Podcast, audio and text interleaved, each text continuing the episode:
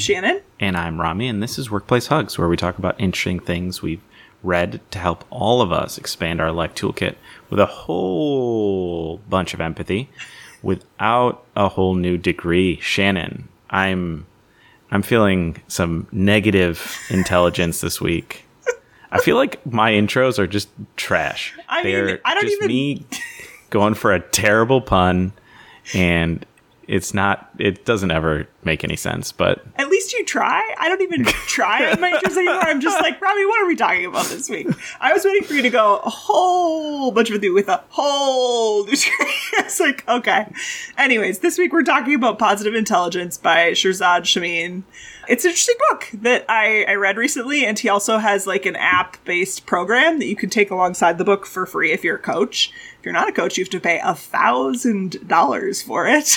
Uh, and and I did think it was helpful. So so I'm curious for us to talk about it today. So I think a lot of us have heard about IQ and Yep. EQ, emotional We've talked about intelligence. EQ. Yep, we've talked about EQ in past episodes. But really this week we're talking about a new concept that I hadn't heard of about, which is this PQ, positive intelligence concept. And positive intelligence is basically uh, it's about the percent of time your mind is serving you as opposed to sabotaging you, to use his words and it's measured as like a 0 to 100 kind of thing. So while EQ and IQ contribute to like our maximum potential, PQ determines how much of that potential we can actually achieve. Because if we're sabotaging ourselves all the time, it doesn't matter how smart we are or how emotionally intelligent we are, we're really going to struggle to like get anything done in a day. Oh, I like that. Okay, so I just I want to give an analogy here. Yes. It's the same as like the the amount of sleep that you can get. So if we think of sleep and your IQ and EQ being the amount of hours that you lie in bed, Yes. and then the amount of sleep that you then get is kind of like your PQ, which is saying like, did I bring my phone into my bed, and am I only going to get I, I sat in my bed for eight hours, but I played on my phone for two. So now I'm only going to get max six hours of sleep. Yeah. Like, how much sabotage is there? That's a good analogy to use. Uh, and I'm feeling a little personally attacked as someone who. well, I used to bring my phone into bed. I'm really trying to charge it downstairs now. Okay, so. Okay, I like this. Yes, yes. So, how does it relate to empathy? I think for me, this is a lot about self empathy. It's about finding more supportive ways to first recognize and second deal with the saboteurs that exist in all of our heads. So, we're really going to be talking about three strategies that he talks about in the book around how we can improve our PQ. How can we can improve the amount of time that our brains are serving us as opposed to sabotaging? So, the first strategy he has in the book is to weaken our saboteurs. So, identifying which thought or and emotion patterns come from your saboteurs and seeing clearly that they're just not serving you. So, he breaks it down into like different personality types, if you will, which I actually mm-hmm. found kind of helpful. There's there's 10 in total, but the one that I want to spend the most time on today and the one that we, we all have is the judge. Like literally, if you take his, his test, he actually is like everybody's a judge, and then you have like an accomplice saboteur. So the judge's job is to find faults, right? And in three different categories. First with yourself, second with others, and third with your circumstances. I really appreciated this delineation because I'd never heard that before. Like I think we're all like, "Oh yeah, I know, like I should stop judging myself so much." And I know I don't want to judge others, but I'd never really thought about like also how you can judge your circumstances. And sometimes I find like with clients and whatnot, it is an evolution like that. Like maybe we can get good at one part, but then the judge shows up in a different part of what we might be judging. And it really causes like much of our disappointment, our anger, our regret, or guilt, shame, anxiety, all of those historically, air quotes, negative emotions. So the self is about like really badgering us for past mistakes or shortcomings, right, within ourselves. Others, I think that one's pretty logical. Focuses on what is wrong with others rather than appreciating them. Gets into some comparison spaces. And then circumstances is basically like insisting that the circumstance or outcome is bad rather than seeing it as potentially like a gift or an opportunity. So Got it. the layoffs, you know, which we're going to talk about in a future episode. When I was laid off from Target, I would have seen that I, my judge came out for sure and judged me for it, judged others for it, and judged the circumstances to say this is not a gift. This is terrible and should have never happened. Mm-hmm. So it can cover all three. Yeah, it can. Got it. All in one instance. And Rami, I'm curious, where do you think your own judge is the most active? Which which category? Self, others, or circumstances? I think it's a blend of self and circumstances. Mm-hmm. I don't think others. I think. I think others always peeks in when I'm like, uh, doom scrolling. I'm like, oh man, that seems nice.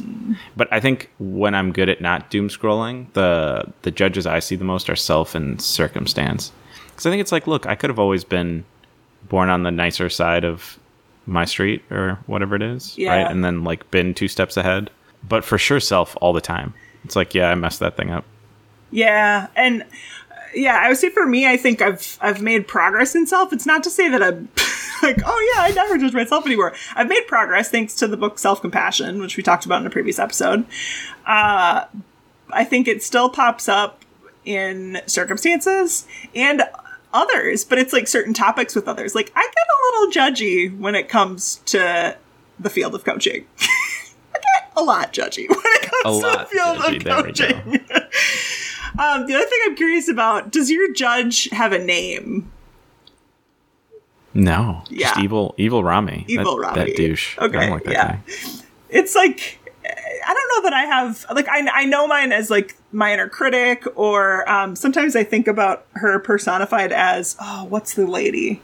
Selma Blair, Blair. the woman with like the really severe black hair and like always looks like she has a scowl on her face Yeah. in all the movies from the 90s. That woman. I think about her as Selma Blair, and it is important for us to separate our judge from ourselves because that helps us get distance. Because if we feel like it is us, then it's harder for us to look at it like objectively for what it is. We're taking it personally because it is personal. Yes, yes. Instead of like, sometimes I think about it too with clients is like, uh, okay, we've got this object. Let's like put it out on the table so we can actually look at it versus like when it's so close to us and close to our chest, we don't often take the time to look at it for what it is.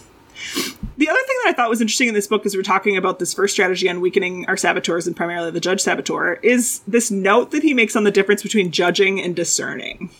So, because sometimes I think a lot of us tell ourselves a story of like, I don't want to get rid of this judge person that's within me because like they are keeping me safe from crap Yep. all the time. Like, I'm so glad that they kick my own butt all the time because otherwise I wouldn't be as good as I am at the things that I'm good at. Um, and here's the thing there's a difference because judging is about fault finding, and discerning is about paying attention to like the facts, the state of how things are, like things that you can actually see and hear, and making more observations that can help you shift into a different perspective, which he calls the sage perspective, which we'll talk about later. So, Got it. So discerning is like very black and white. It's very like head based. Where judging is more colorful and more head and heart based. Yeah, it's making meaning. Judging is like making meaning about things versus discerning is just like, well, what can I see in here? What are the facts?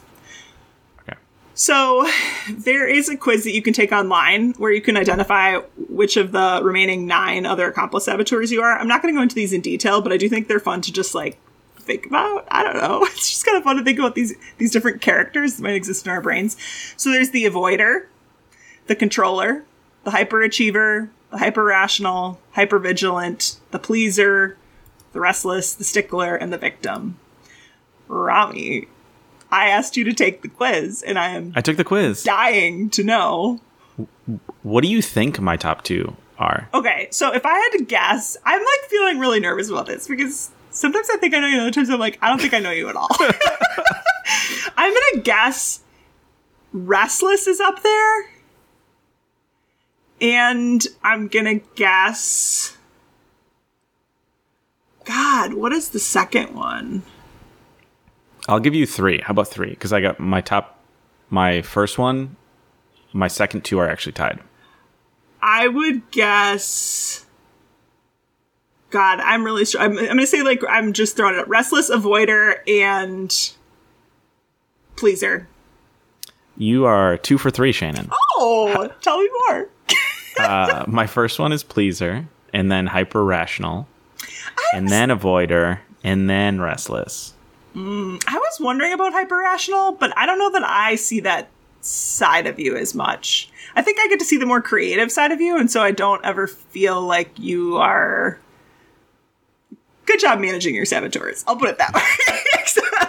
I see that one. As Here's what I think is fun. This is just a takeaway for anybody. If you want to go and find someone and try and guess their saboteurs, I think this could be a fun experiment for anybody. It's really what faults do you find in the person that you know? I don't think of it as like faults per se. It's just like personality traits. So, okay, now you guess. What do you think mine are? I think this is going to be easier for you than it was for me. I don't know because current Shannon is different than like old school Shannon. Mm-hmm. I think old school Shannon is easy. It's like hyper achiever and like controller and pleaser. I don't know. Current Shannon is Yeah. living a new life. Hyperachiever is still up there, and the one that surprised even me was uh, hyper vigilant. I think this is a thing that I disguise really well, Whoa. but it was like because I don't think a lot of people see this or know this about me, but but I've shared I don't know if I've shared on the podcast before, but like I deal with anxiety, and so that's like where the hyper vigilant comes out in me, and it was so such a blind spot for me that when I took this quiz, they had you guess like what do you think your things are going to be. I didn't even see it. Because I'm just like, this is just a part of my everyday life. Like, isn't everyone scanning for danger in their life all the time?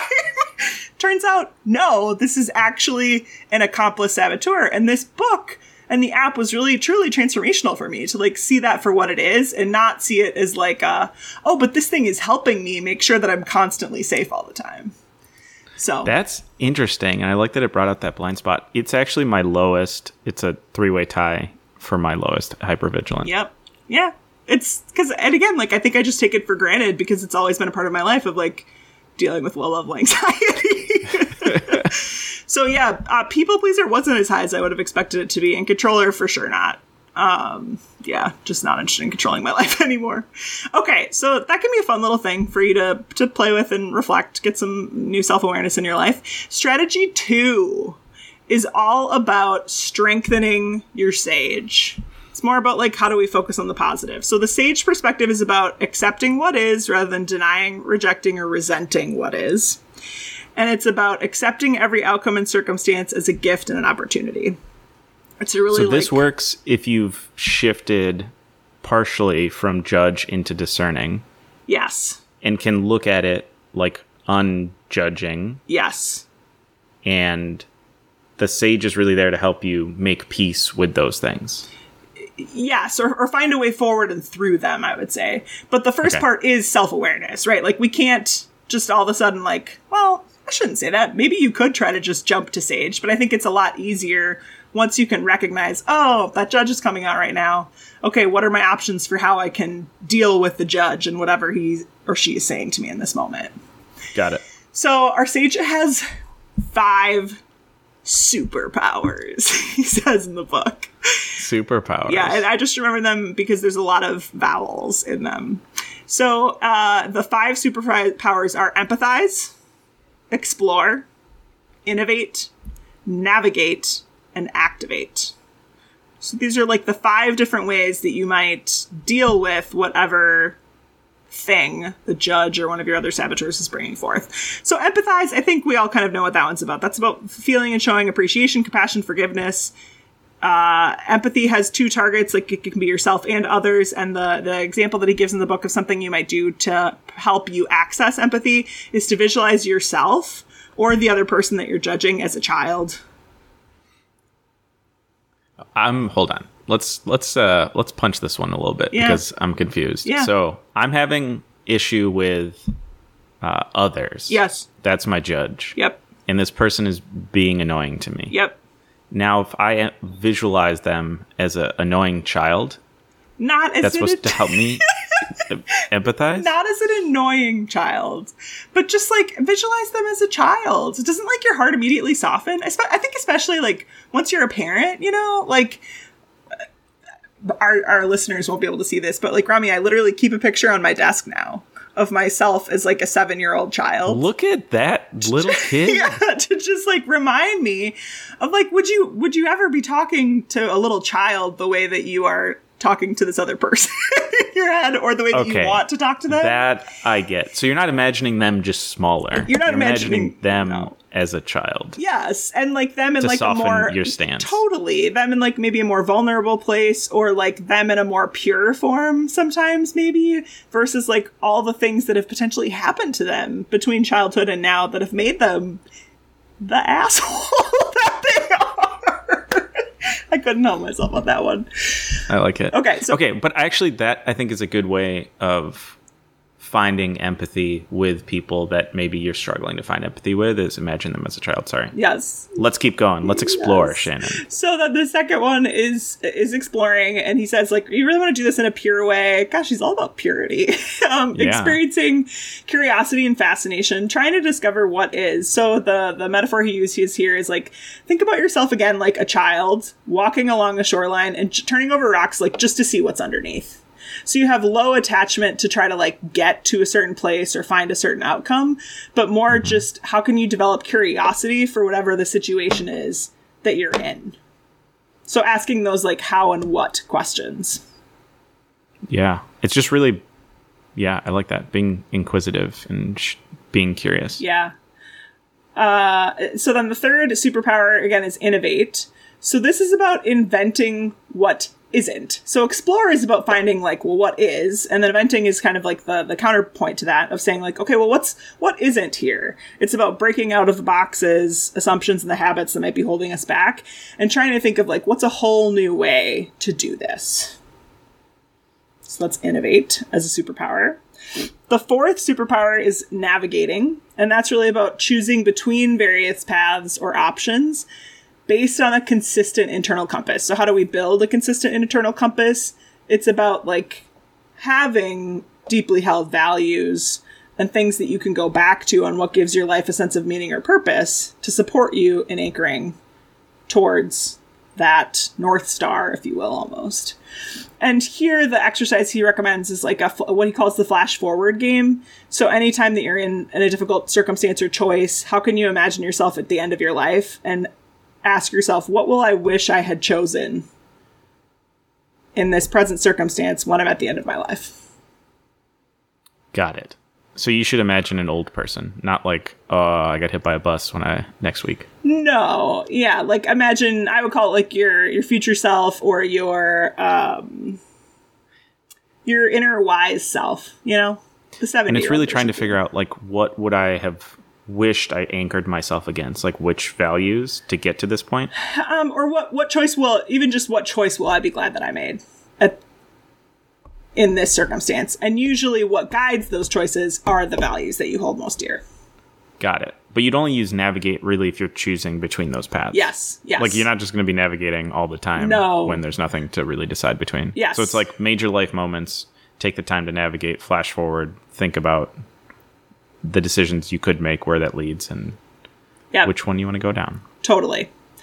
Um, and then the last superpower is activate, and this is about moving you into like really pure action. So I think this might come more into play for, well, maybe like the avoider saboteur. Like if you've got an avoider within you, like maybe it's just time to act, activate and take some action, where all of your emotional and mental energies are laser focused into just like taking a step forward. I know sometimes some some of my clients have more of a bias towards overthinking per se. Maybe would you say that you struggle with action, Rami, as like a hyper rational?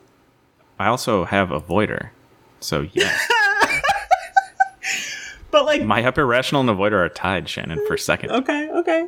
And would you So, say yeah, like yes. do you have more of a bias towards like reflecting, thinking versus acting? Absolutely. I think there are This is where points where I'm so like different. doing everything or doing nothing. Yeah. There's no like middle ground of do some things. Yeah, yeah. So I think this superpower would probably be like most helpful for folks who identify with that. So, and maybe this is like a good segue into my question for you, Rami. Which sage power feels easiest for you to tune in to? Empathize, explore, innovate, navigate, activate. I really like I'm obviously I'm very bad at activate, but when it works, it works. So I'm gonna say that's like a medium. That's a yellow. Uh-huh. I think for me though, I really like the the first two E's, Mm-hmm. empathize and explore. I think those are the ones that I'm most comfortable jumping right into. Yeah. You uh, you've such a great natural curiosity. Like I think yeah, your explorer is probably off the charts, and your innovate too. I think you're really great. I think the thing with innovate, and we'll talk about this in a future episode when we talk about range. I feel like every one of these books that I end up reading that is about innovation is always the same thing. It's just like be curious, be curious. Yeah. Just like if there's a if there's a different way of thinking, think about it that way. It's like I don't know how to think about thinking in a different way than I think. Like that's how I think. Yep. But but I think for me in terms of Sage, I think empathize and explore. I think innovate comes from explore, but I don't think you can get to innovate without explore. Yes, I have the same sense. And then, which one do you would you say that you most want to strengthen?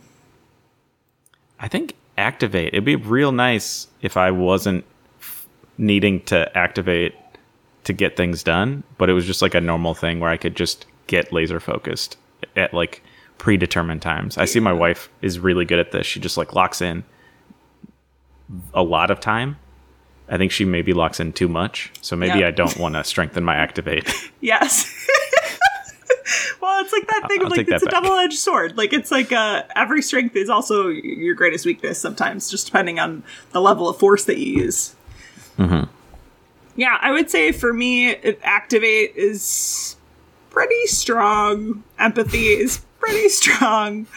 Navigating, uh, but maybe I have some work to do in innovating. That's the one that feels weakest for me. So, fun to reflect on those. Um, okay, and then the third strategy we're just going to cover really quick. So the third strategy is to just simply strengthen what he calls your PQ brain muscles. And I think about this as like the what's the thing that's going to help you switch gears from when you're in judge mode to getting into your sage mode, right? So drum roll please. Guess what it's about at the end of the day? Flipping mindfulness yet again, right? Always. I love it. always, always. So, I, but where I like his approach and where I think it's different than other times we've talked about mindfulness is that it isn't like, okay, yeah, so you like you should just go meditate for 20 minutes every day.